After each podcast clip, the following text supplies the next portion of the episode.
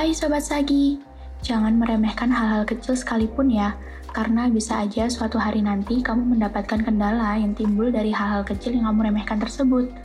Ayo Sagi, mana nih sifat ambisiusmu? Biasanya kalian itu yang paling ambisius dibandingkan dengan zodiak lainnya.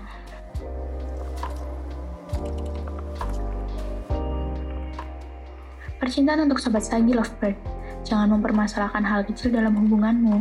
Aslinya nggak ada apa-apa, eh gara-gara keisenganmu jadi berantem beneran. Kan nggak uwu jadinya.